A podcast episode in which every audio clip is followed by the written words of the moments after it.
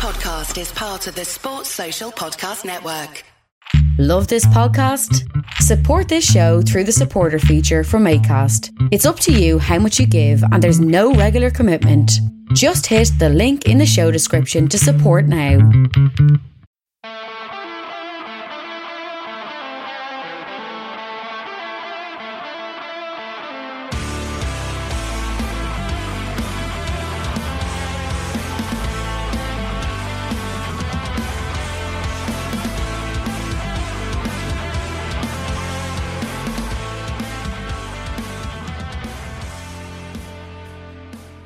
What's good, boys and girls? Welcome to the Two-Footed Podcast. It is Friday, the nineteenth of March. We are brought to you by E P L index dot com in association with our presenting sponsor, Liberty Shield. Liberty Shield is a V P N provider that's a virtual privacy network. It means you can go online, keep your data safe, and change your location, access things like American Netflix, et cetera. Check out liberty shield dot com. Hardware and software packages available. It's liberty shield dot com and use the code E P L V P N to get twenty percent off at checkout. We're also brought to you by Home of Hopcroft, a giftware and homeware company located in Scotland but shipping worldwide. Do check out home of hopcroft dot co dot u k for any giftware or homeware needs. Right, folks, it is Friday, which means I do have Guy with me. Hello, Guy. Hello. I can't believe you're making me, me, talk about F A Cup games. It's very important. We're going to get to the F A Cup. We're going to get to the Premier League games. But first, the Europa and Champions League draws have been made. We'll start with the Europa League. A little bit of an aperitif and warm-up to the main event. Uh, Arsenal draw Slavia Prague. Slavia Prague, who knocked out Leicester, then knocked out Rangers. Lots of controversy last night. Two Rangers players sent off. Bit of a brawl on the pitch. Allegations of racism against one of the Slavia players. Slavia have come out today and strongly denied what was said, but it does not look good. If you watch the video, he gets right in the players in, in Kamara's face, covers his own mouth, says something to him, and Kamara immediately reacts. It does not look good for that Slavia player. Now, the problem's going to be proving it. It's going to be one person's word against another because he covers his mouth and goes right up to him. But it does not look good at all. Arsenal lost to Olympiakos in the second leg, but go through anyway. I think you would make Slavia the favourites to go through, given what they've done in the last two rounds. But Arsenal do have the better team. They should go through. But I have a, a sneaky suspicion that's going to be a very difficult tie for them. Arsenal will be at home in the first leg. Then Granada versus Manchester United. United obviously overcame A C Milan with a one nil win at the San Siro. Granada snuck through, having lost the second leg to Molde. Granada are a good team who are overperforming expectations. They're on course this season to finish in the top half in La Liga for the second consecutive year. That would be the first time in their history they've had top half finishes in back-to-back years in La Liga. So they're a smaller club, an upstart club. They've got some really good players. Manchester City's Yangel Herrera is probably the star of the team, plays in midfield. If you haven't seen him, think uh, Arturo Vidal, um, Raja Nanglan, that type of player. He's a player I think will do well in the Premier League, maybe not for City. But if I'm Aston Villa or somebody like that, I'm making a phone call this summer and trying to add him to the mix. United will be strong favourites to go through, and I think you'd probably have to make them favourites to win the competition outright. They are the strongest team left. They have the best squad. They're performing the best, second in the Premier League, as opposed to, you know, Arsenal buried in mid-table in the Premier League. Granada mid-table in um, La Liga, Villarreal mid-table in, in La Liga, Roma I think are sixth in Serie A, and while Ajax, Slavia and Dinamo are going well in their domestic leagues, they're much weaker domestic leagues than the Premier League or La Liga. I think you'd make United favourites to get through. Uh, Ajax versus Roma. Roma overcame Shakhtar Donetsk five one on aggregate over the two legs. Very good performances in both games from them. Ajax overcame Young Boys of Bern five nil on aggregate. Um, I think this is a very, very interesting tie. I think this is the tie of the round. I think it's the most evenly balanced. Both teams have plenty of quality players. Roma playing an interesting back three that's very, very sweeperish. Brian Cristante has moved from midfield back into defence, playing in that central role and playing it a little bit like a sweeper. Not so much as a third centre-back, but more as a sweeper. Um, able to step out into midfield, carry the ball a little bit, ping passes around. Good player, well-suited to it, and Roma are strong. They have good players throughout. Mkhitaryan is in great form. Pedro's in good form. Uh, Lorenzo Pellegrini is a is a top player who I think will move on to a bigger club or a better club than Roma. They've got good centre-backs there, the likes of Ibanez, uh, Kumbala when he's played. It's, it's a strong Roma team. Um, but Ajax, obviously, loads and loads of talent. Dusan Tadic, Anthony, David Neres. It's quality team, quality players. The likes of Ryan Gravenberch in midfield, obviously, will catch the eye. I think I would back Roma, but it wouldn't surprise me if either team came through. And then the last one, Dinamo Zagreb, who overturned a two nil deficit to beat Spurs three two on aggregate, and Villarreal, who beat Dinamo Kiev four nil on aggregate, won both games two nil. Now, Villarreal are a fairly average team, but they are managed by Unai Emery, who the one thing he's great at is winning this competition. Uh, he is sensational at winning this competition. If you need a manager to come on board and win you a, a Europa League, you call Unai Emery. Um, won it three times with Sevilla, got to the final and lost, obviously, with Arsenal.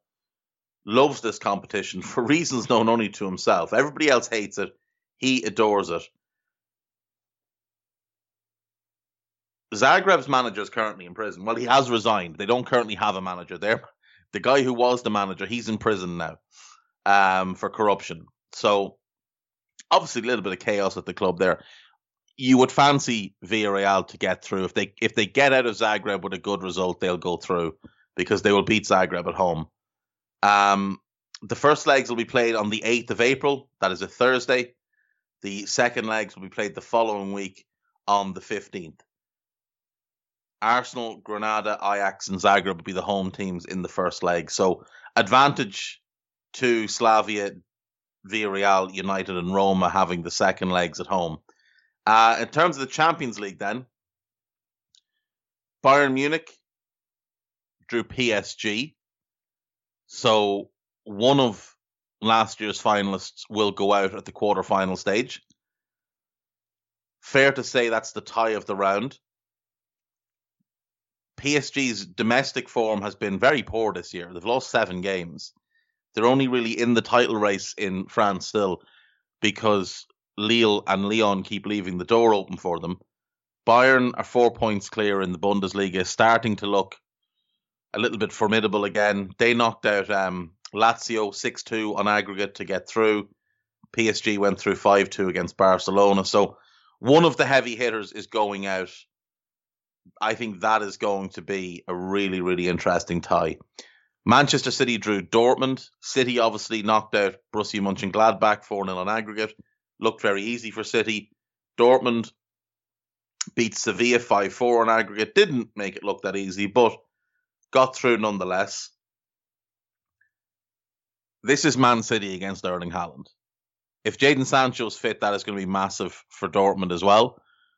Because those two will cause City problems. And as good as John Stones and Ruben Diaz and Americ Laporte have looked this season when played centre-back for City, they haven't seen anything like Erling Haaland. So Dortmund's chances lie with that big, monstrous Norwegian.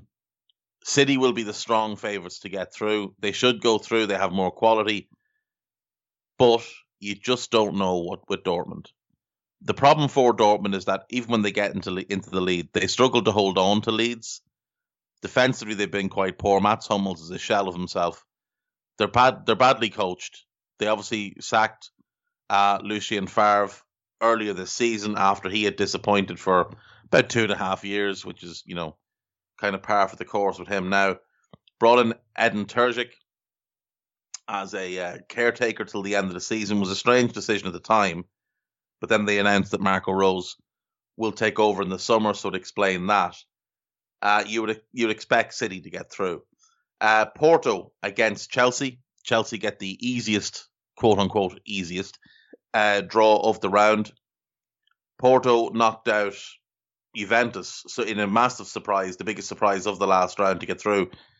Chelsea, probably the second biggest surprise, knocked at Atletico Madrid three nil in aggregate. Now, Chelsea's form has obviously taken a massive uptick since Thomas Tuchel took over, because if that was Lampard in charge, they'd be out and they'd still be in mid-table.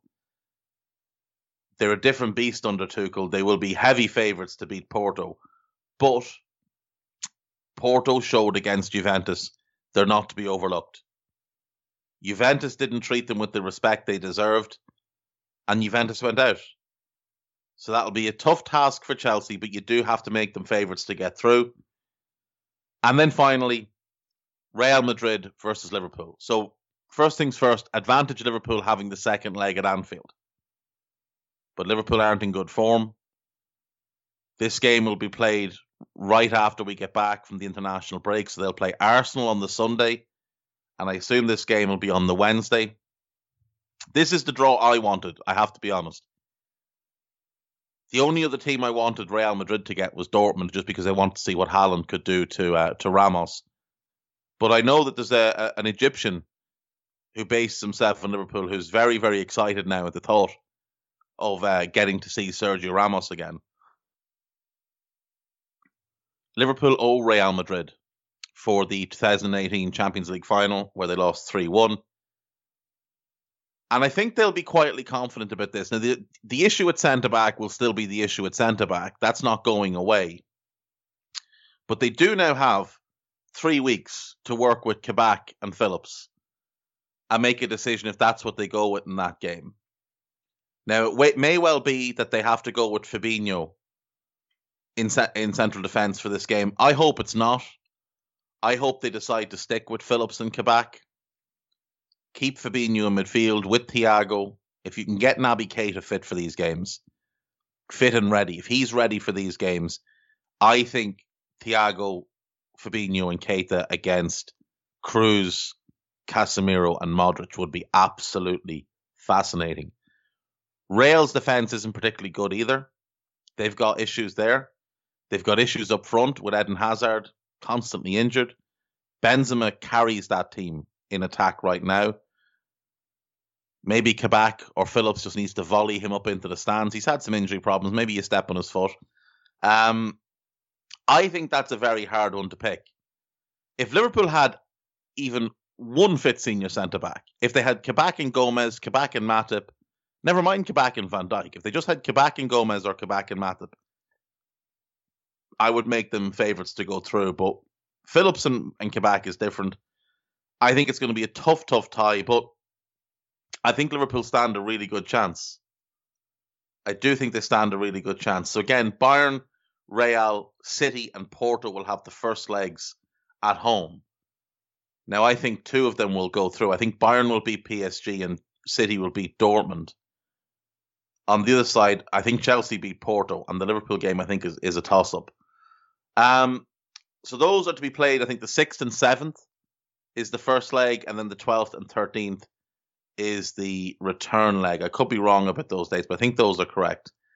Um, I think it's an exciting draw. I really, really do. Right, uh, that is then.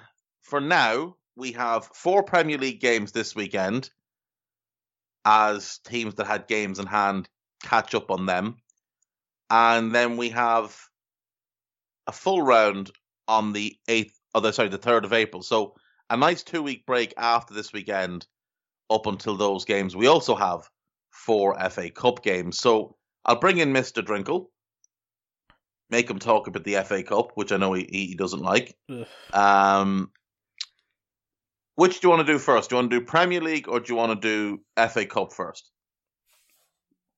Uh, we'll do Premier League because there's a Friday game, so we'll get that out of the way first. Um, and avoid talking about that horrendous, boring cup. Um, so Friday night game, Fulham v Leeds. Um, I was talking to Tadeu last night on his pod doing doing this pretty much, and I'd probably make Fulham favourites going into this game, Dave, because Leeds' struggles in London are well documented. Fulham, albeit not winning games, they're certainly tough to beat, and I think they've only lost to Man United and Man City recently. But the real question is, can Fulham take advantage of Leeds' poor record in London? Yeah, I mean, that that's that is where you have to start. If you if you look at Fulham's season starting in November, started the second of November, the teams they've lost to: West Ham, currently in the Champions League mix; Everton, maybe not in the Champions League mix anymore, but certainly in the Europa League mix; Man City going to win the title; Chelsea top four; Man United top four; Leicester top four; Spurs should be top four but have made a mess of themselves; and City again going to win the league. So they've only lost to top teams since the start of November. Now, they've drawn an awful lot of games. That's been a problem for them. They've drawn ten games in that time. They had a disastrous start. Everybody remembers that he took one point from their first six games. Since then, like I say, they've only lost to top teams, but they have drawn too many. Now, they have won three of their last seven. They beat Everton away, they beat Sheffield Wednesday at home, Sheffield United, Sheffield United at home, and they beat Liverpool away, because everybody beats Liverpool away. Um, so they are in pretty good form. You would suggest that they're a team capable of beating a lot of teams in the Premier League, because they do have a lot of talent. I think that's a mid-table team. When you look at the likes of Areola, Aina, Robinson, Anderson, Tosin, Zambo, Lamina, Lookman, I think they're all players comfortably belonging in mid-table. Uh, Ruben Loftus-Cheek as well. Josh Madge is a player I like. He was a good addition in, in the January window. So he gives them a goal threat now that they were lacking in the first half of the season. So I do think they should be favourites to win this game. Leeds, like you say, their their travels in London, they've been a disaster. They've lost all five of their trips to, to London this season, and they've lost four of their last six games. So they're having a, a, a tough enough time at the moment. Add to that the uh, the issues they've had getting to and from London, you know, with, with any sort of respectable decision. Add to that the injury problems. Liam Cooper ruled out. Pablo Hernandez a doubt. Patrick Bamford will have a fitness test. Rodrigo will have a fitness test. Forshaw and Leif Davies are ruled out. Fulham should be close enough to top to, to full strength. Kearney and Roddick are out. They ha- they wouldn't be playing anyway. Bobby De, De Cordova-Reed should be fit for this game. Uh, he should at least make the bench. So Fulham will have a full deck to pick from. Leeds won't. Leeds don't travel well. Fulham have only really lost to teams that are in the mix for European football. Now, they have lost a lot at home. Their last five defeats have all come at home. But again, they've all come at home to good teams. Um, God, when you think about it, though, they've lost nine games at home this season. That is atrocious. They've lost nine at home from fifteen played. That's really, really poor. Um, Leeds beat them at the start of the season four three. I'll say a Fulham win. I'm not going to predict scores because I, I, I'm just complicating things too much. I'm going to pick home wins, away wins, or draws. I'm going to say this is a home win. Fulham to win the game, but I think it'll be a tight one. That's that's just bottling predictions, that, Dave. It I is, it is, and I'm happy. I'm happy to do it. I'm happy mate. to be a coward.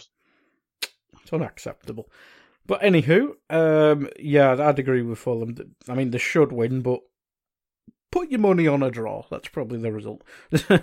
um, Saturday, the only game, Brighton v Newcastle. Um, such an important game at the at the bottom of the table. Obviously, if Fulham win, there'll be so much pressure on both these teams going mm. into this game. Um, Brighton, much needed win. last week against Southampton, I think it was, and Newcastle. Somehow, I think they've drew three games in a row, which I, I don't know how, considering the form they were in, but... Yeah, that, or, that's considered good form for them. Well, yeah, yeah. Three draws in a row. More yeah, more avoiding defeat three times in a row. Um, but yeah, they have they have gotten the three draws. Now, like you said, the, it, the outcome of that Fulham game will massively impact the mood in the dressing room before this game, because if Fulham win, they will go above Newcastle in the table. Now, Brighton have a better goal difference than Fulham. Um, they're minus seven as opposed to minus fourteen. So a Fulham win puts them above Newcastle, level on points with Brighton. We'll pile the pressure on Steve Bruce and Newcastle. Steve Bruce has come out today in his press conference, and, and for the first time all season, he's taken a little bit of responsibility for the horror show that has been Newcastle United. But like, when you look at their season, through the first twelve games, they were actually going okay. Five wins. Sorry, yeah, five, sorry. First twelve games, five wins, three, uh, two draws, and five defeats, which was fairly solid. That was going to get them a nice, easy slot in mid-table. It's a very Roy Hodgson type of mix. But since then, they have been a disaster. They've only won twice. They've lost five in a row. They've lost ten out of fourteen. Now, they have drawn their last three, which has been an improvement. But, you know, it, it really hasn't been a good run for Newcastle since mid-December. Only two wins in those five draws. eleven points from, what are we, sixteen games? It's, it's just not good enough. That is going to get you a one-way ticket to the championship. They obviously got dumped out of both cups as well in that that period. So I think Bruce has major work to do, and he doesn't have long left to do it. I mean, this is this is game twenty-nine. So, you know, you're into the last ten games of the season. You really need to get your stuff together, or it is going to get too late. And they have a tough run coming up.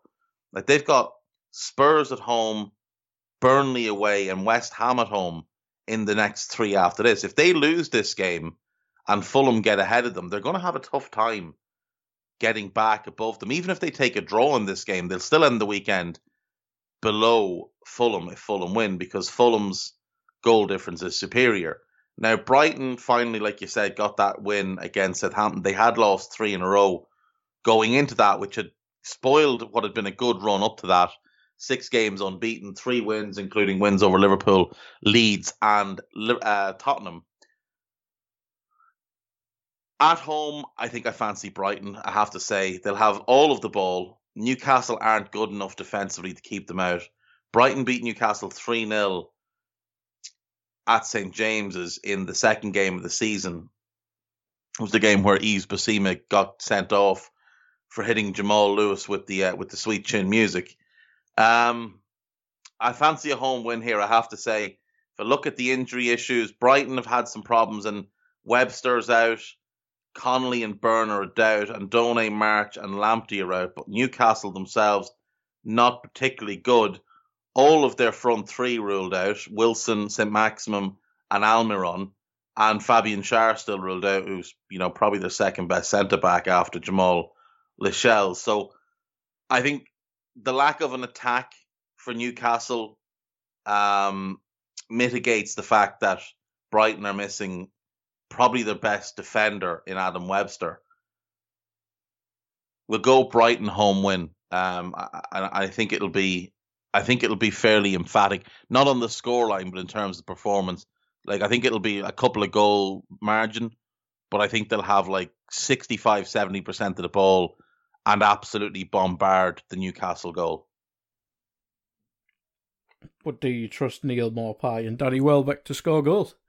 No, but I think I trust uh, Leandro Trossard to score one, and I think they'll get one from like a set piece. Newcastle struggle a little bit defending the set piece, and Lewis Dunk is very, very good at attacking the set piece. So I, I think they'll find goals. Like you say, Maupay, he's such a good player at everything else. everything else he does, he does really well. He just cannot put the ball in the net. Uh, I wouldn't trust Danny Welbeck to, you know, to open and close a door for me, let alone score a goal. But it is what it is. It, Graham Potter obviously lost a bet at some point in the preseason where he has to play with at least, or with, with at most ten men most weeks, and then some weeks he plays with nine men. Empty shirts everywhere.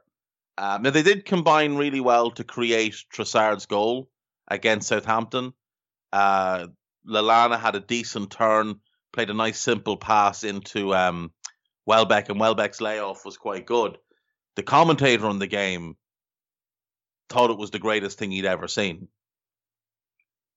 I genuinely thought he was going to need, you know, to get nurses in to revive him after the explosion that happened when, when Lallana did that turn and played. Like, literally, a simple eight-yard pass to a man stood right in front of him, and the guy could not fawn over it enough. But if they can combine for one useful thing every week, that could help Brighton. Yeah, maybe the commentator was a shock Brighton scored two goals in a game. That might be there.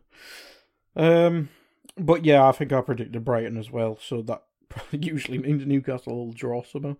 Um, on to Sunday. Uh, we've got two on Sunday. West Ham, Arsenal. Um, if I remember correctly, Arsenal seemingly have a good record against teams that are above them, except Man City.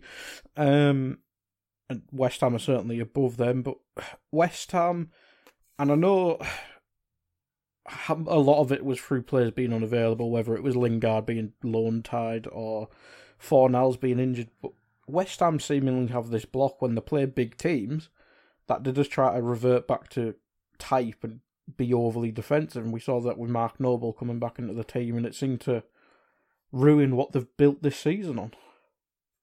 Yeah, I mean, you, you just need to look at last season. Mark Noble played, they were awful, they dropped him, and they improved massively and ended up surviving. Otherwise, they looked like they were going down when Moyes took back over control. Um, I would say, when you look at West Ham, like West Ham have a lot of injuries at the moment. Yarmolenko's out, Masawaka's out, Fredericks is a doubt, um, Fornals is a doubt, Ogbonna is out, and Darren Randolph is out.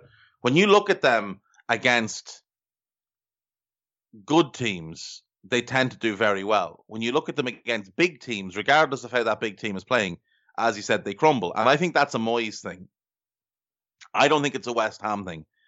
I think it's Moyes. If you look at Moyes' track record at Everton, Manchester United and Sunderland, he has always done awfully poorly against the top teams, the, the big six.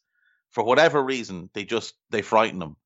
Um, and he's, he does well against everybody else. But this season, um. They lost to Arsenal. They drew three three with Spurs, lost to Liverpool, lost to Manchester United, lost to Chelsea. Remember, they were the only top half team to lose to Chelsea under Lampard this season. Mm. Lost at home to Liverpool. They did beat Spurs two one. Credit to them. They did beat Spurs. Uh, lost to Man City. And lost to Manchester United last time out. They did. They drew at Man City early in the season as well at at, at um at the London Stadium. That was before City figured things out and got things rolling. But yeah, they've they've been poor again this season against the big six. Um, they're at home in this game. They don't really have an excuse, but they have lost two of the last three. Admittedly, against both Manchester clubs, they beat Leeds sandwiched in between. Arsenal are three games unbeaten. They beat Leicester, which was a great result away from home. Drew at Burnley, which wasn't a bad result, all things considered. Um, Granit Xhaka aside, they would have won that game. And then they beat Spurs last time out in the derby. Um, I think I fancy a draw in this game. Now, Saka is a doubt for this game. And Willian's likely to miss out. Now, they wouldn't really miss Willian. He's not very good. But Saka would be a huge blow for them if he if he misses out. I, I'm going to go with a draw here. I, I think when you look at there are still holes in that West Ham team that you wouldn't be all that confident about. There's players who are massively overperforming what they've shown over the last, you know, three to four years. The likes of uh, Fabianski, Dawson, Cresswell, Lingard. They, those are players that are overperforming this year. All that credit goes to Moyes. But at some point, there is going to be a reversion to the to their more natural level.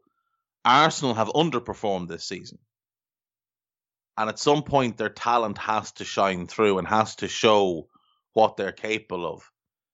I'm going to say this is a draw. Yeah, it'll be certainly interesting. It'll be certainly interesting. Um, last game before the international break, Premier League-wise, Villa against Spurs. Um, now, as we say with every Villa game, a lot of it depends on Jack Grealish's fitness, and I think Dean Smith said he might be back. Mm. Um, but probably more importantly for Spurs, obviously, off the back of that embarrassing loss in the Europa League, is that Heung-Min Son is definitely out for this game, and obviously a hamstring injury. You have no idea when he'll be back, really. So, uh, how important is Son, like, for Spurs? Because for me, it's like him and Kane.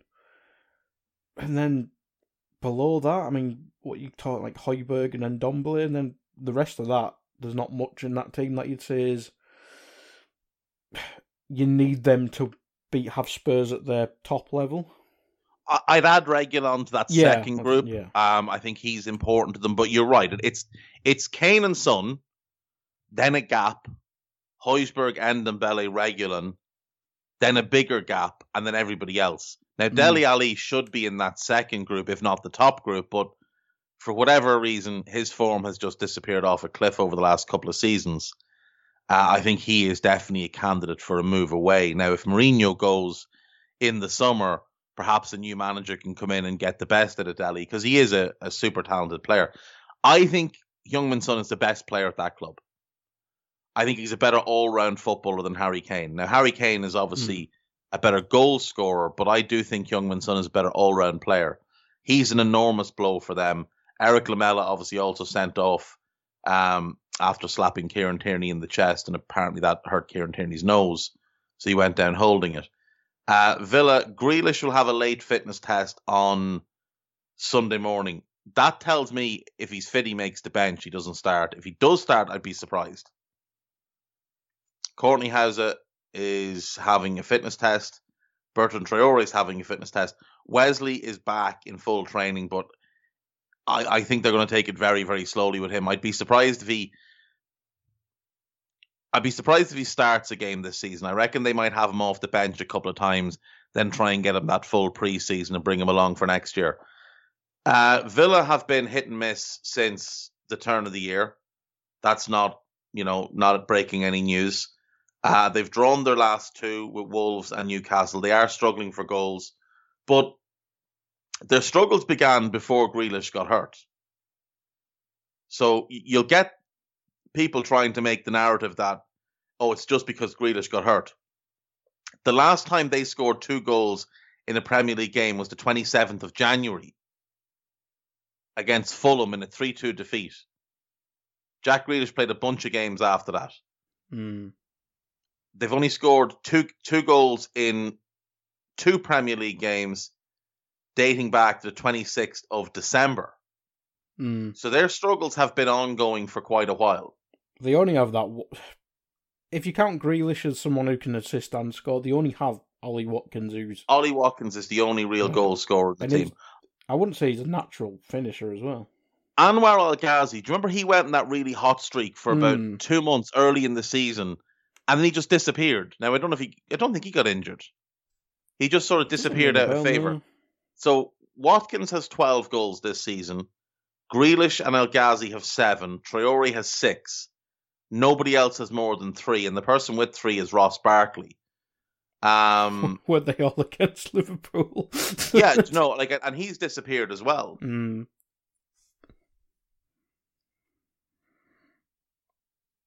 Um, they are struggling for goals. Defensively, they're still strong. Um, Ezri Konsa and Emi Martinez deserve all the credit for that. I think Douglas Luiz and, and in that holding midfield role deserves mention as well. In terms of creators, uh, Grealish has ten assists this season. But after that, Watkins and McGinn have four. Traore has three. Luiz has three. And nobody else has more than two. So, again, the creativity's not been spread out.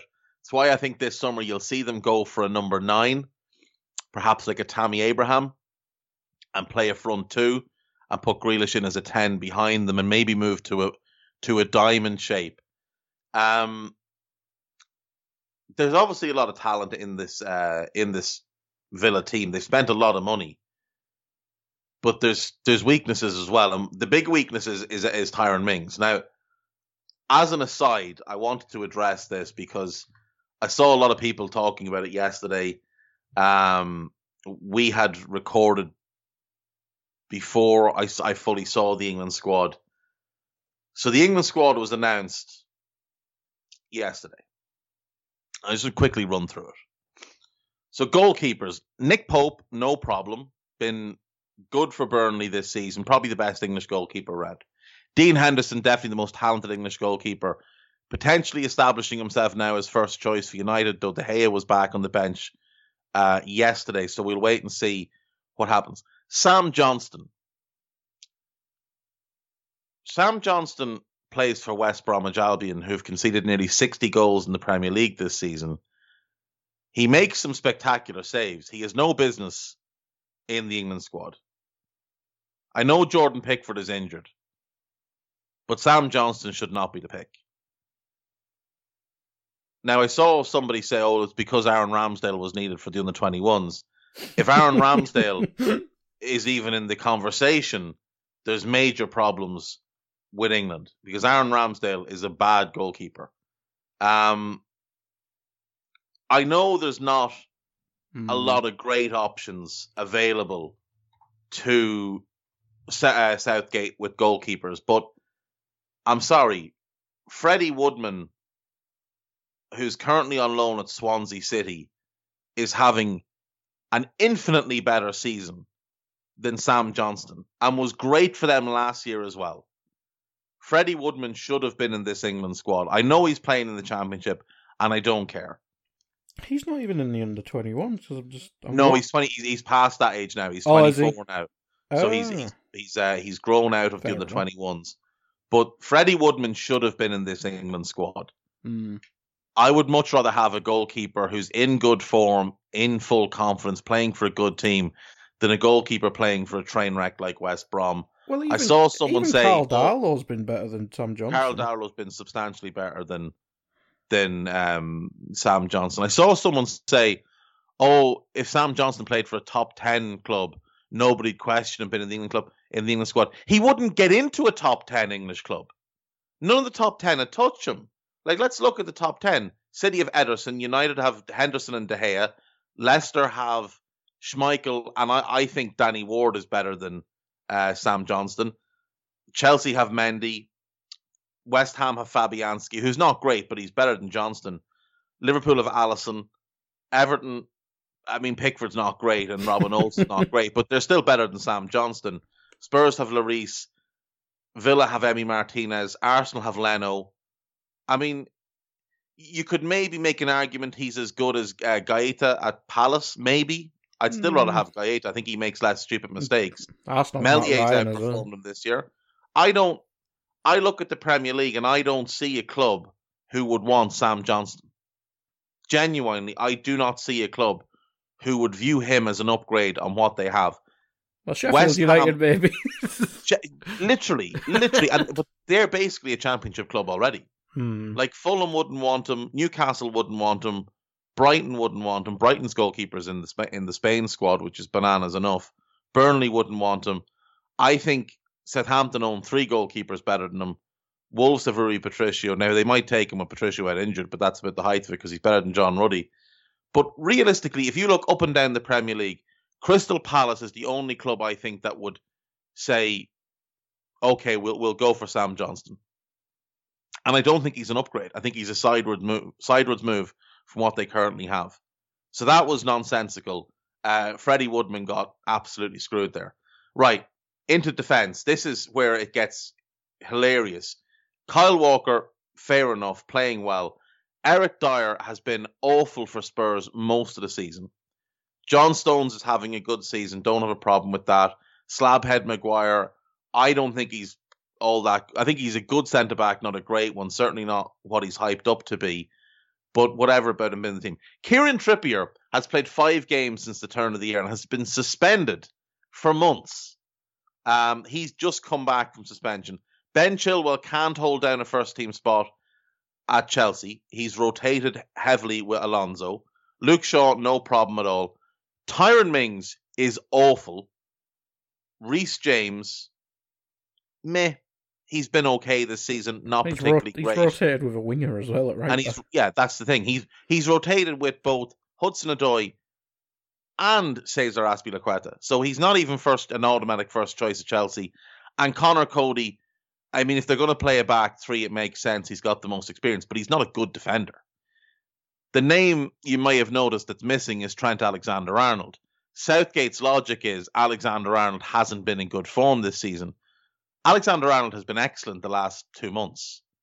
While everything else around him was chaotic and he had a mess at centre-back next to him, Trent's form has actually been very good. And to say it's based on form, what form have you picked Trippier on? What form have you picked Tyrone Mings on? What form have you picked Eric Dyer on? It's absolutely nonsensical. Now, as a Liverpool fan, I'm actually delighted that Trent's not in the squad. I'm actually thrilled by that. I think that's great news. But it's utter nonsense. Now, in midfield, he's picked Lingard, who's had about four games this season. Mason Mount, don't have a problem with it. Declan Rice, don't have a problem with it. Calvin Phillips barely played in months because he's been injured and had, you know, had lost his, his grandmother. But he deserves a spot in the team. Um, James Ward-Prowse, I mean, we're talking form here. Has anyone watched Southampton recently? He's been as bad as the rest of them. Phil Foden, delighted to see him in, and Jude Bellingham, delighted to see him in. No real argument with the strikers. Sterling, Kane, Rashford, Calvert-Lewin, Saka and Ollie Watkins. Quite happy with all of that.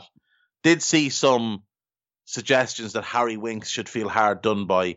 Can't get a game at Spurs, and when he does, he's been awful. Um, Bamford, maybe? Ba- Patrick Bamford is the only one I would say deserved a call-up. But I don't know who you'd leave out. I mean, I, I would have left out Lingard. Because if they're playing mm. three at the back, they're only going to play two in central midfield, and Lingard can't play in that too. Well, maybe Saka if he's actually injured as well. Yeah, I mean, if Saka is injured, then you would have left him out, or just let him go with the under twenty-ones.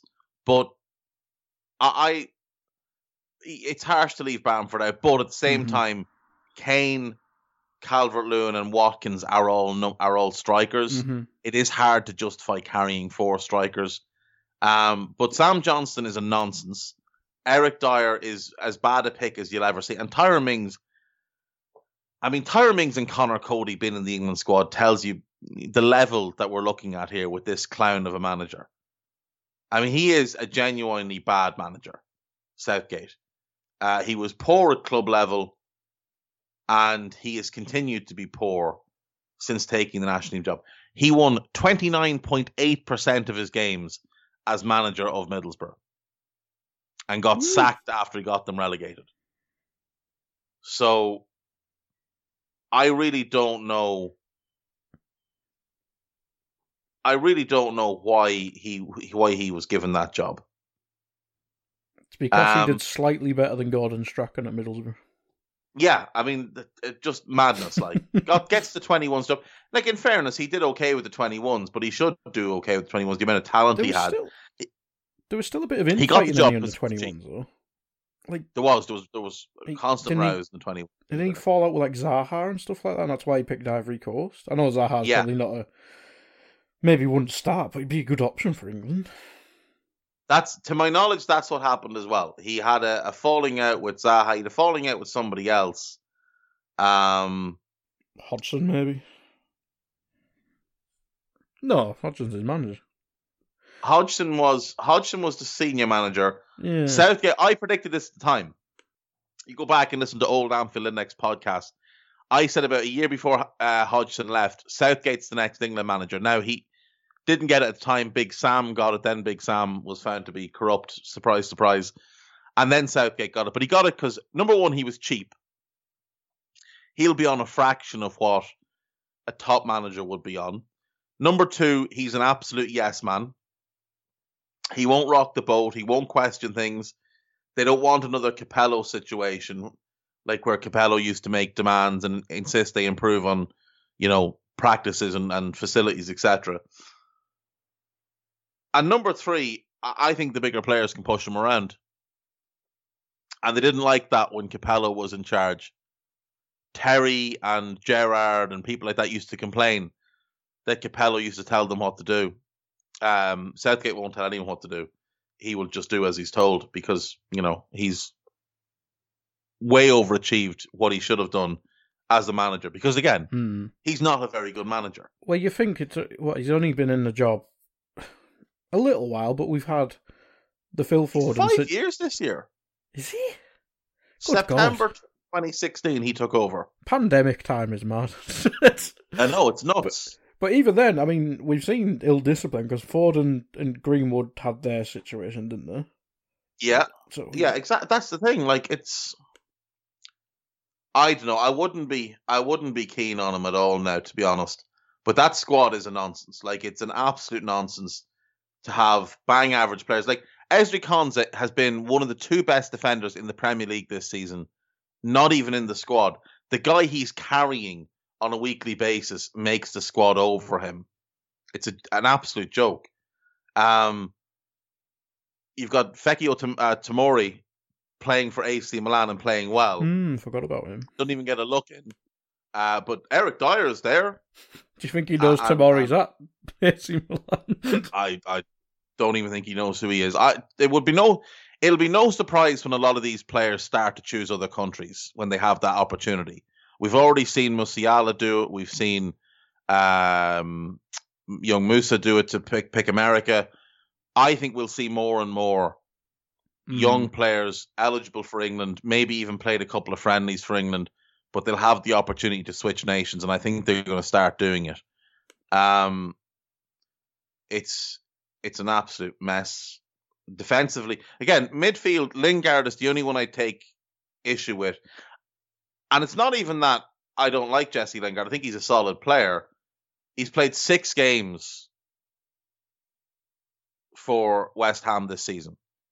He played three for United, two in the League Cup, and one in the F A Cup prior to leaving.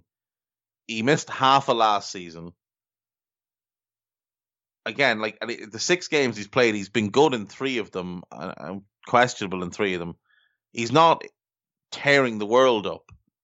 And yet he's in the squad based on six games mm. when Trent is, is shanghaied away. Considering know. how how well, I know you're not a fan of Grealish as, as much as some people, but considering how well Grealish was playing, and he took him like, it took an yeah. extended squad and injuries to get him in the squad. And injuries for Grealish, and, and a lot of public pressure for Grealish to mm. get in the squad. And Grealish had been playing really, really well. Um, and again, Grealish not only was playing well, but was playing every game for the last couple of years. And it took that for him to get in the in the squad and get, get games. So, yeah, I mean, I, I just don't understand what the issue is. I mean, look, Jack Grealish is twenty-five years of age. He has five England caps. Harry Winks is the same age. He has ten. Harry Winks isn't fit to make him a sandwich. Um, you know, you look at some of the... Danny Ings has three England caps. Like mm. How does that? How does Danny Ings only have three England caps? Tammy Abraham's five years younger than him, and has double the amount. I I really don't understand how Southgate picks his squad. Like it's, do you know what's really funny though? If you look at all the players that Southgate has called up over the past twelve months. The two most capped players, Raheem Sterling, who's twenty-six, he's got fifty-eight caps, and Jordan Henderson, who's also got fifty-eight caps, but he's thirty. Hmm. Like, how does nobody have, like, how is there no England players with, like, seventy, eighty, ninety caps. Well, you think, like, isn't like Podolski, didn't Podolski get like near two hundred for Germany, and uh, Mertesacker got loads for Germany, and England's is Rooney or Shilton or something like that? Like, even look at the current German squad, right? Tony mm. Cruz, one hundred and one caps. Uh, Manuel Neuer, ninety-six. Josh Kimmich is tw- has fifty. He's only twenty-six. But, like, Julian Draxler has fifty-six. He's twenty-seven. But they've got two two lads in and around the one hundred mark. And that's after, like, they've already said, oh, we're going to bring back Muller and potentially Boateng into the mix just for some more experience. Um, you look at, um, say, the, Fran- the France squad. Like, again, you're, you're got all these incredible young players. Maybe the only country with more high-end young players than England, but, you know, Hugo Lloris, one hundred and twenty caps. Rafa Varane, seventy-one. He's only twenty-seven years of age. Pogba has seventy-five. Moussa Sissoko, who's awful, sixty-five caps. Oli Giroud, one hundred and five caps. Griezmann, eighty-six caps. You know, like, all these really experienced players who can guide the team along. I mean, when, when Jordan Henderson and Raheem Sterling with fifty-eight caps are your two most mm. experienced, you've done something wrong. Sergio Ramos has one hundred and seventy-eight caps for Spain. Mm-hmm. Mbappe is already on thirty-nine, and he's twelve. Yeah, and that's the thing. He's like he's like fifteen years of age. Why isn't Jadon Sancho on thirty-nine caps for England? It's not. Maybe he's not the same elite elite talent, but he's close. Yeah, he's close. He's yeah. got eighteen. Yeah, he like can't, Mason Greenwood has one. Yeah, Mason Sancho Greenwood can't has one cap. Dis- Sancho can't get a, a starting place locked in. Really, it's bizarre. Like, the England team should really be picking itself. Mm. Like, I know Sancho's injured at the moment, but Sancho, Kane, and Sterling is your front three. That's it. There needs to be no debate about it. That's mm-hmm. your front three. Um, the midfield, you have some question marks. And look, Joe Gomez is your best centre-back and he's out injured. But at the same time, Joe Gomez hasn't played for England in a year. Mm. For one re- reason or another.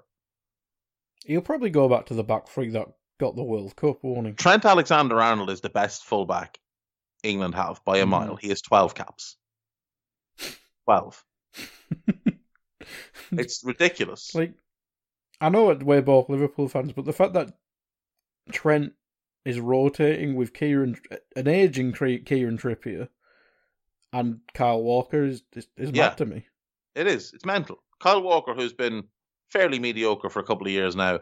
Kieran Trippier, who's been objectively bad for a number of years and just been banned uh, for a couple of months. He has, like, Kieran Trippier has twenty-five caps. Kyle Walker has fifty-three. But again, Kyle Walker is thirty. How does he only have fifty-three caps? What great right back was keeping him out of the England team? Glenn Johnson. For years. Yeah, garbage. Garbage. We'll jump to a quick break. We've gone completely off topic. Did I pick a winner in this one? I'm going to say... I'm going to say a draw in this one. Arsenal Spurs... Uh, uh, sorry, Villa Villa Spurs. I'm going to say a draw. Um, so I've got Fulham win, Brighton win, and two draws from the Premier League games. We'll jump to a quick break. We'll come back. We'll do the F A Cup and we'll be out of here.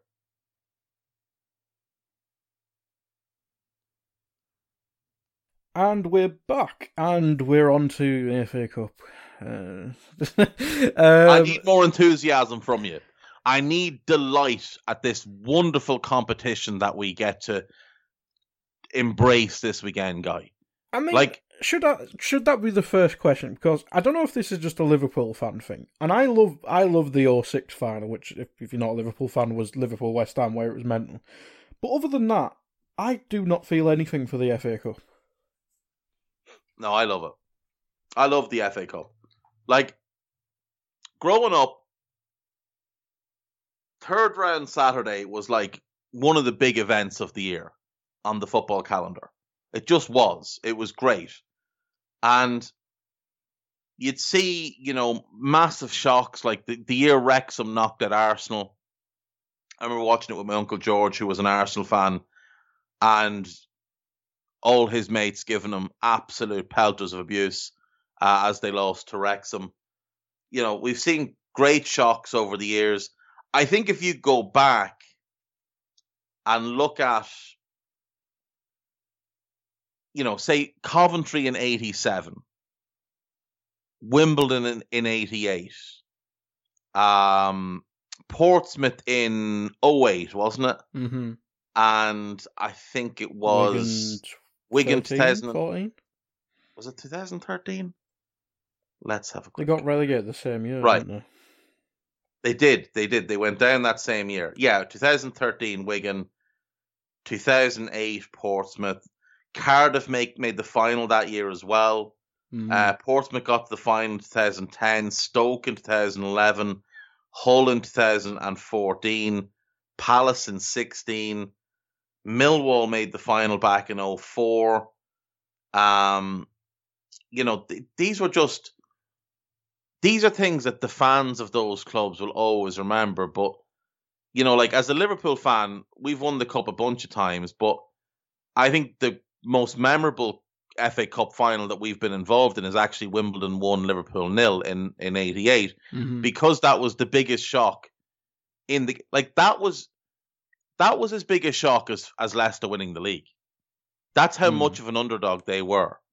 They had no business being on the same pitch as Liverpool, let alone beating them. You know, you go back to Ipswich in in seventy-eight when they won it. Southampton won it in seventy-six. Like, Southampton won the cup. Like, if Southampton won anything now, you'd be delighted. From Sunderland in seventy-three. Sunderland were a decent enough team around then. Um, you know, West Brom won it in, in sixty-eight. It was Spurs competition for a long time. Every ten years, Spurs would win it. Um...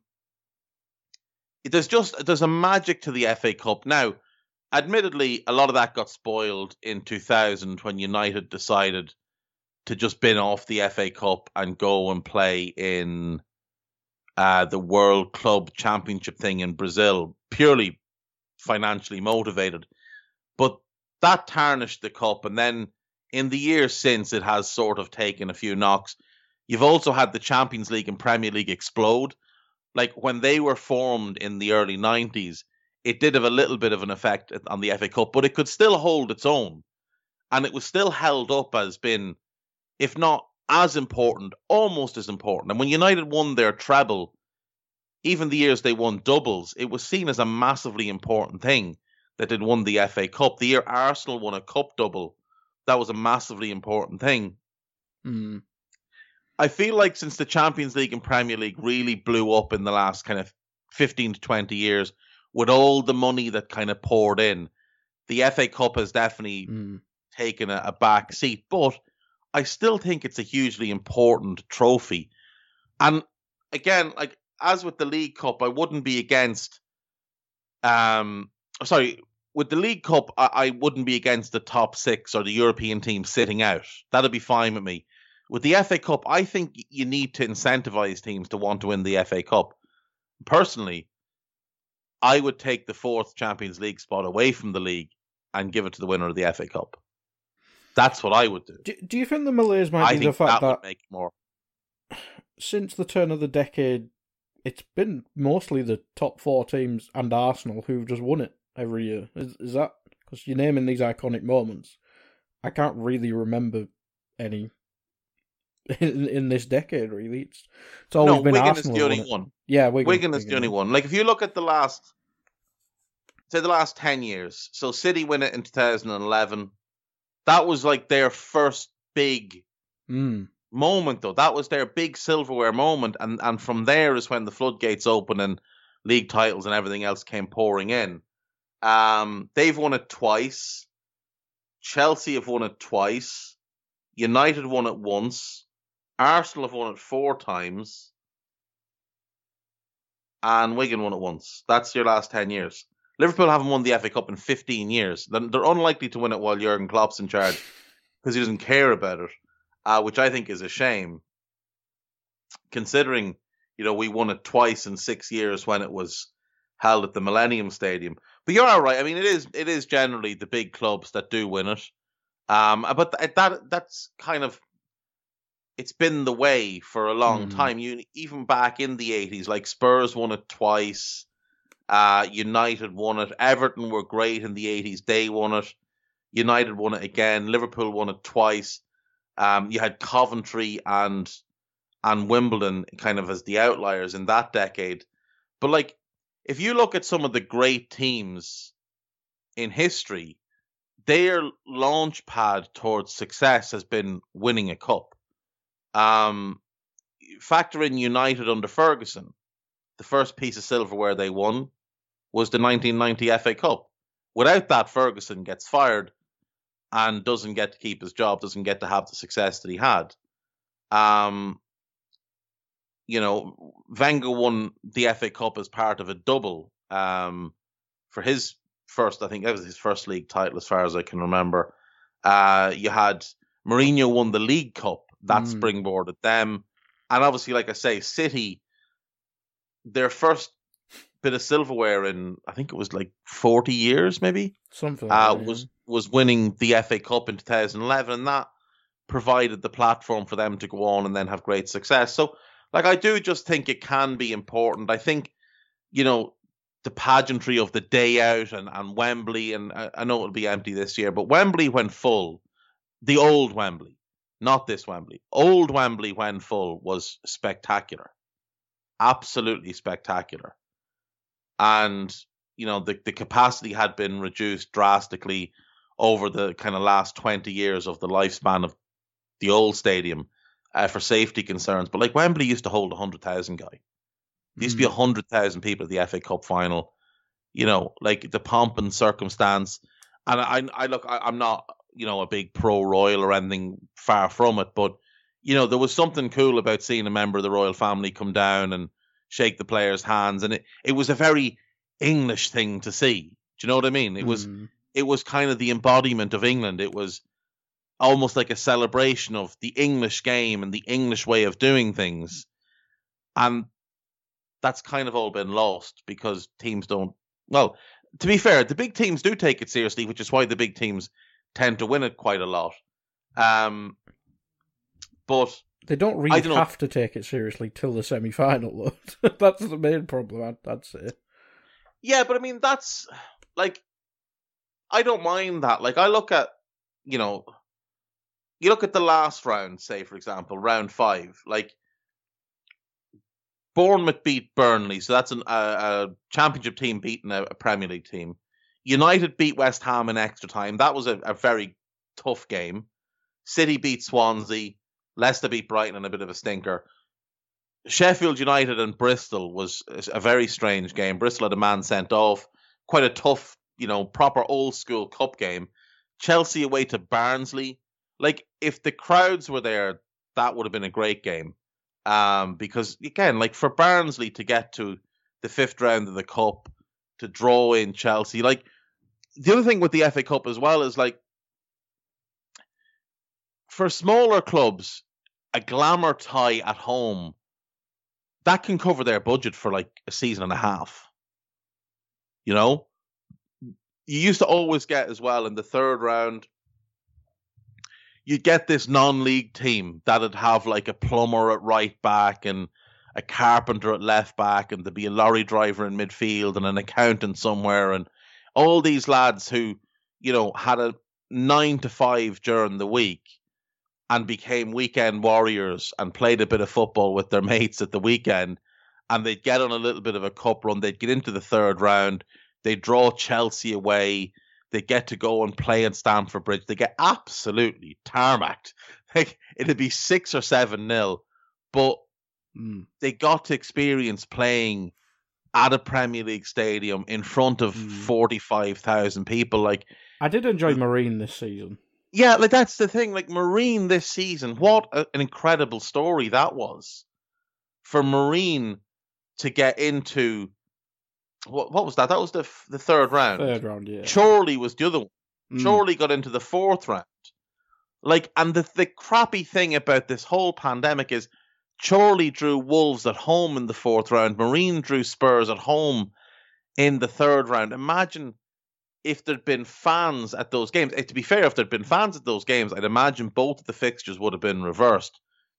Played at Tottenham and played at Wolves, but with Marine and Chorley taking home the gate. And again, that would sustain them for a couple of years. That will save that club for a couple of years. Now they don't have to worry about the finances. And again, the Marine players who all have nine to fives would have been able to go play at the Tottenham Stadium, this go- like gorgeous stadium, maybe the best stadium in the country, in front of a packed house. They and again, they got Wallop five nil at home. They might have got Wallop seven or eight nil away. But that's not what it's about. It's not about the result. It's about the experience. It's about that memory that you create. In the same way that, like, as bad as life has been for Wigan fans over the last couple of years, they'll always have winning that F A Cup. Portsmouth nearly went out of business, but their fans will always have that F A Cup. Coventry, they've been a train wreck for years now. Same thing, eighty-seven F A Cup.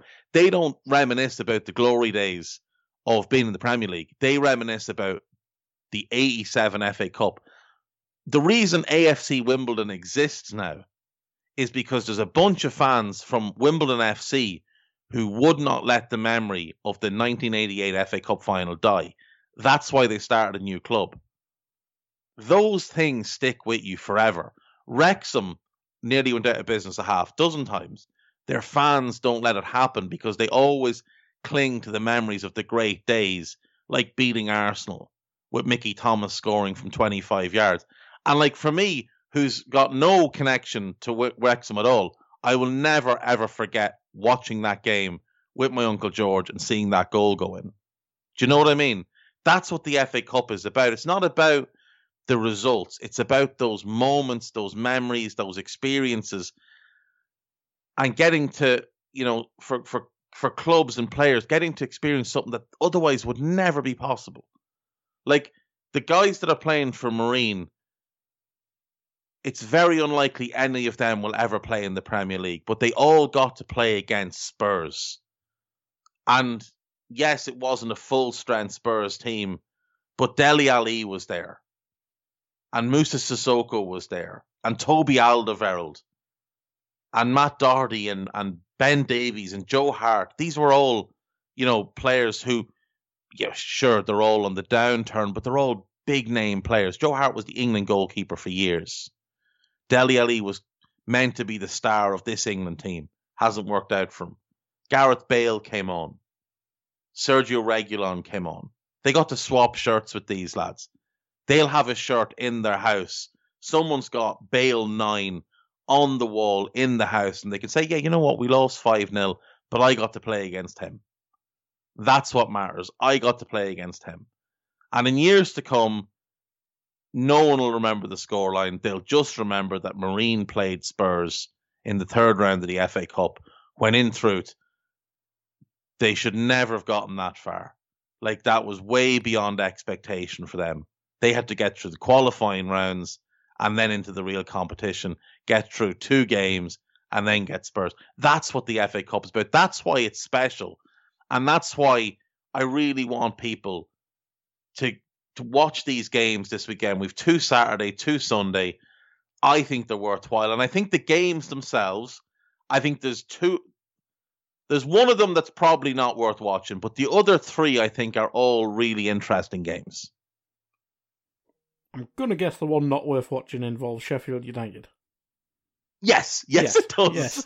um, but we'll come to that. So we'll get we'll get into the game before this turns into a two-hour F A Cup Love Fest podcast from Dave. Um, so the first one is twelve fifteen tomorrow. Google does not have what programme they're on, so they'll probably be on B T or B B C. Um, Bournemouth, Southampton, the, the South Coast derby proper. Is that is that correct? Uh, it's, it's somewhat Port, of a it's not derby. Portsmouth. It's not Portsmouth. It'll do. It'll do. But um, yeah, I mean, Bournemouth obviously got relegated last year. We're going well in the in the in the championship this year. We're in the the playoff mix. Hit that bad run, sacked Tyndall, for some reason appointed Woodgate till the end of the season. I think I assume because they couldn't get anybody else. Because they couldn't get Thierry Henry. Yeah, who's who's who's who's awful. Like, they couldn't get Thierry Henry, and he's an awful manager. Um, they've been hit and miss since appointing Woodgate. They've been inconsistent. They're now out of the uh, the playoff spots, but they're they've got a bunch of Premier League caliber players, a bunch of players who know that they're good enough to beat this Southampton team, especially with Southampton playing the way they're playing. Now, I don't have their injury uh, information to hand, but, you know, like when I look at players like Lloyd Kelly, Jefferson Lerma, um, Arnott Dunjama, Sam Surridge, Lewis Cook, Philip Billing, David Brooks, like these are absolutely one hundred percent Premier League Asmir caliber Begovic. Players. Absolutely not. um, absolutely not. Um, but they're all Premier League caliber players, and you know they're they're doing okay in the Championship this season. It's obviously not where they'd hoped to be. They would have prepared prepared uh, preferred to be in the automatic playoff picture, but they're they're still in the running for a, a mm. playoff place. They're only two points behind Reading, five behind Barnsley. Barnsley have been amazing since they sacked, well, since Gerhard Struber took his talents to America and freed them from his horrendous reign. He was the hipsters. The hipsters loved him. Mm. Couldn't get enough of Gerhard Struber. Didn't matter that they were awful under, under him. And I mean, genuinely, awful. Like, Struber quit on the sixth of... Um, I know this is completely off topic, but it annoys me. He, he quit on the sixth of October. They'd played four games, lost three of them, were in the relegation zone. And the hipsters were fawning over themselves about the pressing. The pressing is amazing. The team was trash, but the pressing was great. Um, Valerian Ismail took over, and what an incredible turnaround. Like, they've been phenomenal most of his tenure. They had a, a bit of a dodgy run uh, around early January, but since then they've been brilliant. They ran off seven wins in a row. What a job he's done. So he, he's got them above Bour- uh, Bournemouth. But Bournemouth are still in the mix, mm. going fairly well. Uh, beat Swansea three nil in their last game. That was a huge result. Uh, Billing and Danjama and an own goal, uh, turning that one round for them. Do, do um, you think Bournemouth should have kept Eddie Howe? No, I don't. I, I think it was time for him to move on. I think the mistake they made was appointing Jason Tyndall, because Tyndall obviously had been Howe's uh, assistant for mm. years. And I think it was just basically a continuation of the same, and it had all gone very stale. I think at that point they needed a clean break. So for me, the mistake was keeping was, was appointing Tyndall.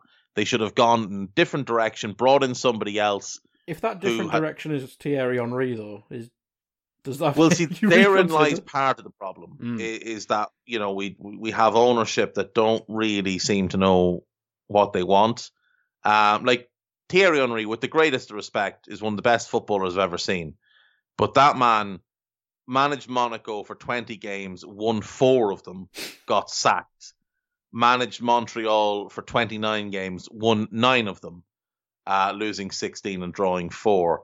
Um, strange that he turned down that job at Bournemouth to then leave Montreal Impact anyway a couple of weeks mm. later, citing family reasons. Well, he's back uh, as I would a pundit, say, so he might have just fancied going back to that, maybe. Possibly. He's actually quite good at that as well. So mm. yes, stick to your strengths, Thierry. Manage- management is not one of them. Um, but yeah, I mean, Bournemouth, Bournemouth have enough quality to beat Southampton this weekend. Southampton are obviously they're in desperate form. Um, they beat Liverpool on the fourth of January. In the twelve games since, they've taken four points. They beat Sheffield United because everybody beat Sheffield United. And they drew with Chelsea one all at home. Um, in the Cup so far, they've beaten Shrewsbury, Arsenal and Wolves. And funnily enough, they beat Shrewsbury... Sorry, they beat uh, Arsenal in the F A Cup and then lost to them a couple of days later in the league. And then they beat Wolves in the F A Cup and lost to them a couple of days later in the league. So I wonder if they'd swap. I wonder if he gave Southampton two more league wins in this bad run and had them out of the F A Cup, would they take it? Because I think they would. They're probably because I three think points from safety. That's like, look at them now. But like mm. they're they're four points ahead of Brighton, who are three points ahead of Fulham. So only seven points off the relegation zone. You're probably right. Another three, four points probably keeps them safe in the Premier League. But if they'd won those two games, they would be safe. Yeah, true. They'd have thirty-nine points. I think they'd be safe. Um, and I don't think they're going to win the F A Cup anyway. I think in this game, at Bournemouth, early kickoff, I think Bournemouth are going to win. I'm going to pick Bournemouth to win this game at home against Southampton, a Southampton team that are just desperately out of form. Um, Bournemouth to win. Yeah, I can certainly see. I mean, Southampton are awful, but it's, as you say, the form in the F A Cup's good, so maybe they win. Maybe they not win the F A Cup, but get to a semi or a final, but then then end up getting relegated. It's the way. It is the way. Um, but next up, uh, the evening kickoff on uh, Saturday is Everton Man City. Um, now, the, probably the more interesting team in this game from winning a cup perspective is Everton, because they've got Carlo Ancelotti there, who obviously won the F A Cup. Did he win it twice? At Chelsea? With Chelsea. Uh, I think you could be right. He definitely he won, won it once. Du- he won a he won double. a double, didn't he? And then he got sacked when he came second and won an F A Cup, did he? No, he won. He, he he won the double. He didn't win anything else with them. Ah, okay. Um, he won the double and got sacked the next year, which you know hasn't oh, sat well with Chelsea fans. Um, mad. They paid him six million to go away. Um, that is Chelsea, though. That is, I mean, that is the Carlo era sums up Chelsea. He takes over. In his first season, he wins the double, and then because the second season doesn't go as well, they sack him. Like, it's not like a thing where they weren't in the mix. They finished second in the Premier League that year. You know, like. Mm. They had a real chance to win the league. They they did make a good go of it.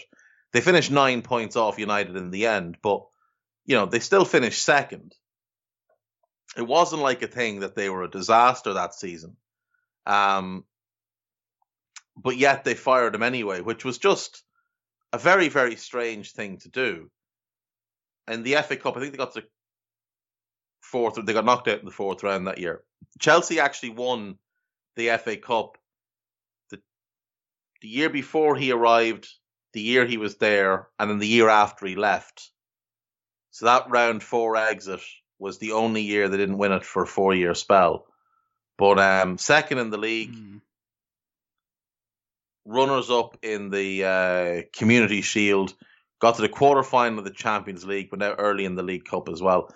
I, I would assume that the Champions League failure is what It's what prompted the decision. And look, in fairness, they went on to win the Champions League the next year.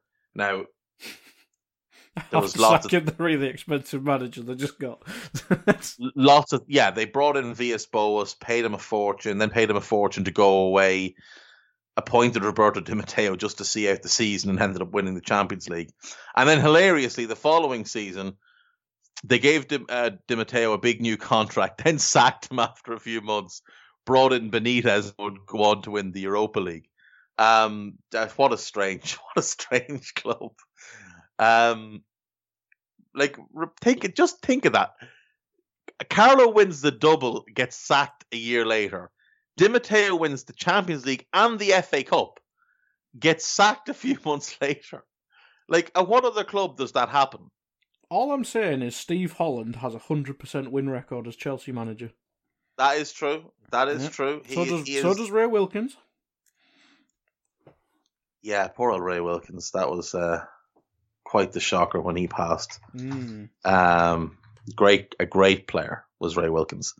Um, God, we're coming up on three years since he passed as well. It doesn't seem like that long. Um, yeah, I mean, Chelsea, they're just such a strange club. Um, for this one, like you say, though, Everton, I mean, they brought Carlo in to, you know, get them top four and win a cup. They haven't won a cup since nineteen ninety-five, as we like to tell them.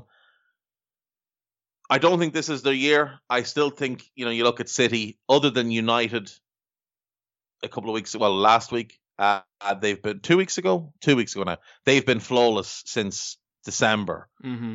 Um, I think it's one defeat against twenty-five, twenty-six wins in their last twenty-six, twenty-seven games, something like that.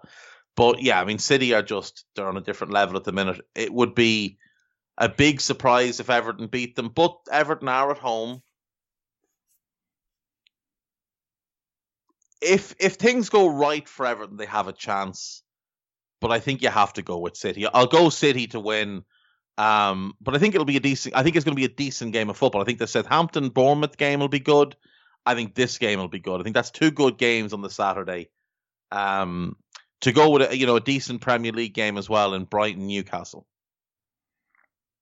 How much Chelsea winning by? Um, comfortably, I would say. I, I think they'll win this game comfortably. Now, the only issue is they don't score many goals. Defensively, they're great. They're not going to concede anything. Sheffield United don't have a manager now. They don't have any confidence now. I, I'd be surprised if, if I'd be surprised if, if Chelsea don't win this game by a couple of goals at least. And there's a possibility that that Chelsea. that everything clicks for them and they just run rampant and they score five or six. They are there is that possibility. Like, they are. That's the thing. They are due to give somebody an absolute smacking because they've been smacking the life out of everybody since Tuchel took over without ever really doing damage. This time, I, I think they're going to do damage. It wouldn't surprise me if they put five or six or even seven past what is a bad Sheffield United team with no manager. And they can say, well, Paul Heckenbottom's in charge till the end of the season. Paul Heckenbottom's not a manager. I mean, he's a good coach. He's proven to be a bad manager in the past. It was a bad decision. I get why they did it. But at the same time, I think when you appoint someone till the end of the season in March, I think you've given up. And I don't like when teams give up. So they don't deserve to win this game. So here's hoping Chelsea smack them about. Yeah, kind of. Well, it's hard to disagree, really. Um, on to probably the biggest game on, on paper, at least, is, is Leicester v Man United. And United, obviously, doing well in the Europa League, seemingly going to get second unless Chelsea kind of keep this perfect form going and, and find a few more goals. But Leicester, we all thought the bottling would come eventually, because Vardy's not scoring, they have Maddison injured, Harvey Barnes injured, but they've they've seemingly found a way to, to keep winning games, even with people like Vardy not in the best form. Obviously, Iheanacho turning into a monster somehow mm. is part of that. But where do you see this? Because you'd probably say out of everyone and Chelsea, these two are the ones that you I'll I'll say this stop City winning every goddamn cup this season. Yeah, yeah. Um, as things stand, I think City and Chelsea are probably the two favourites for the F A Cup. And if they avoid each other, I think the final will be really, really interesting because Tuchel has had Chelsea dominating the football.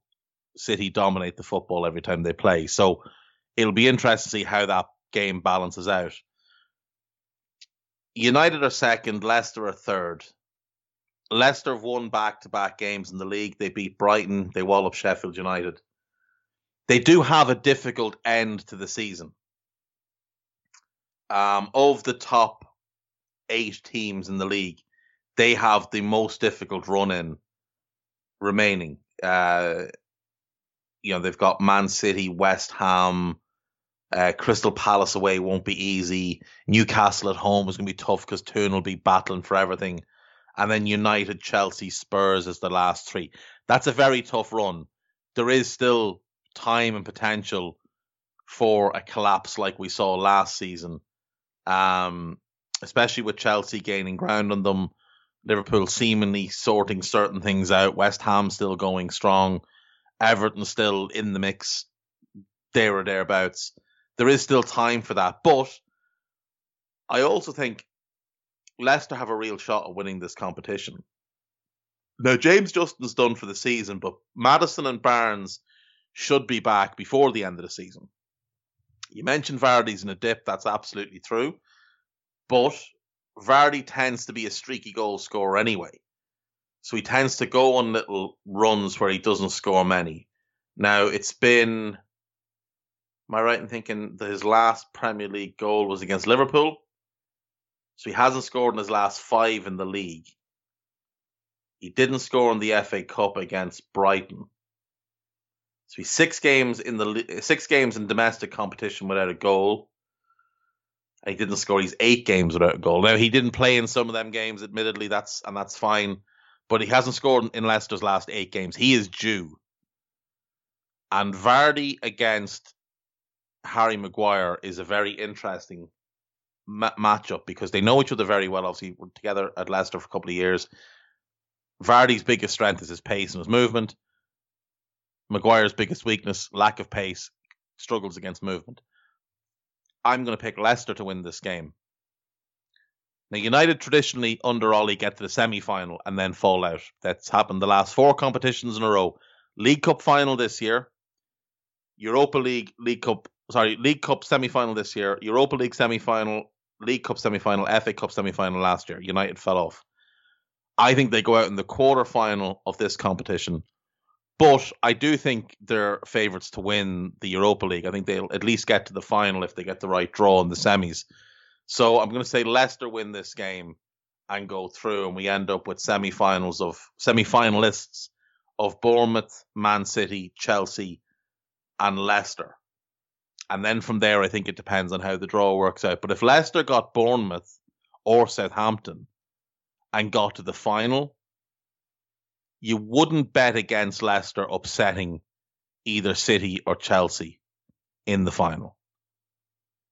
Because on that big pitch, mm. with Vardy's pace and movement, with Barnes' pace, with Maddison's creativity, with quality in midfield and a good defence, you wouldn't bet against them. You wouldn't give them the tag of favourites for sure. They'd be underdogs, but you wouldn't bet against them.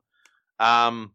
So, yeah, I've got Bournemouth to beat Southampton, City to beat Everton, Chelsea to beat Sheffield United, and Leicester to beat Manchester United in the F A Cup. And then from the league, I've got draws in the Aston Villa Spurs and West Ham Arsenal games. I've got Brighton to beat Newcastle. I've got Fulham to beat Leeds. And that's it. That is the show. Thank you, as always, to Mister Drinkle. Thank you very much. Thank you to you for listening. Uh, do spread the word. Keep telling your friends. Until that, we'll see you Monday. Bye-bye.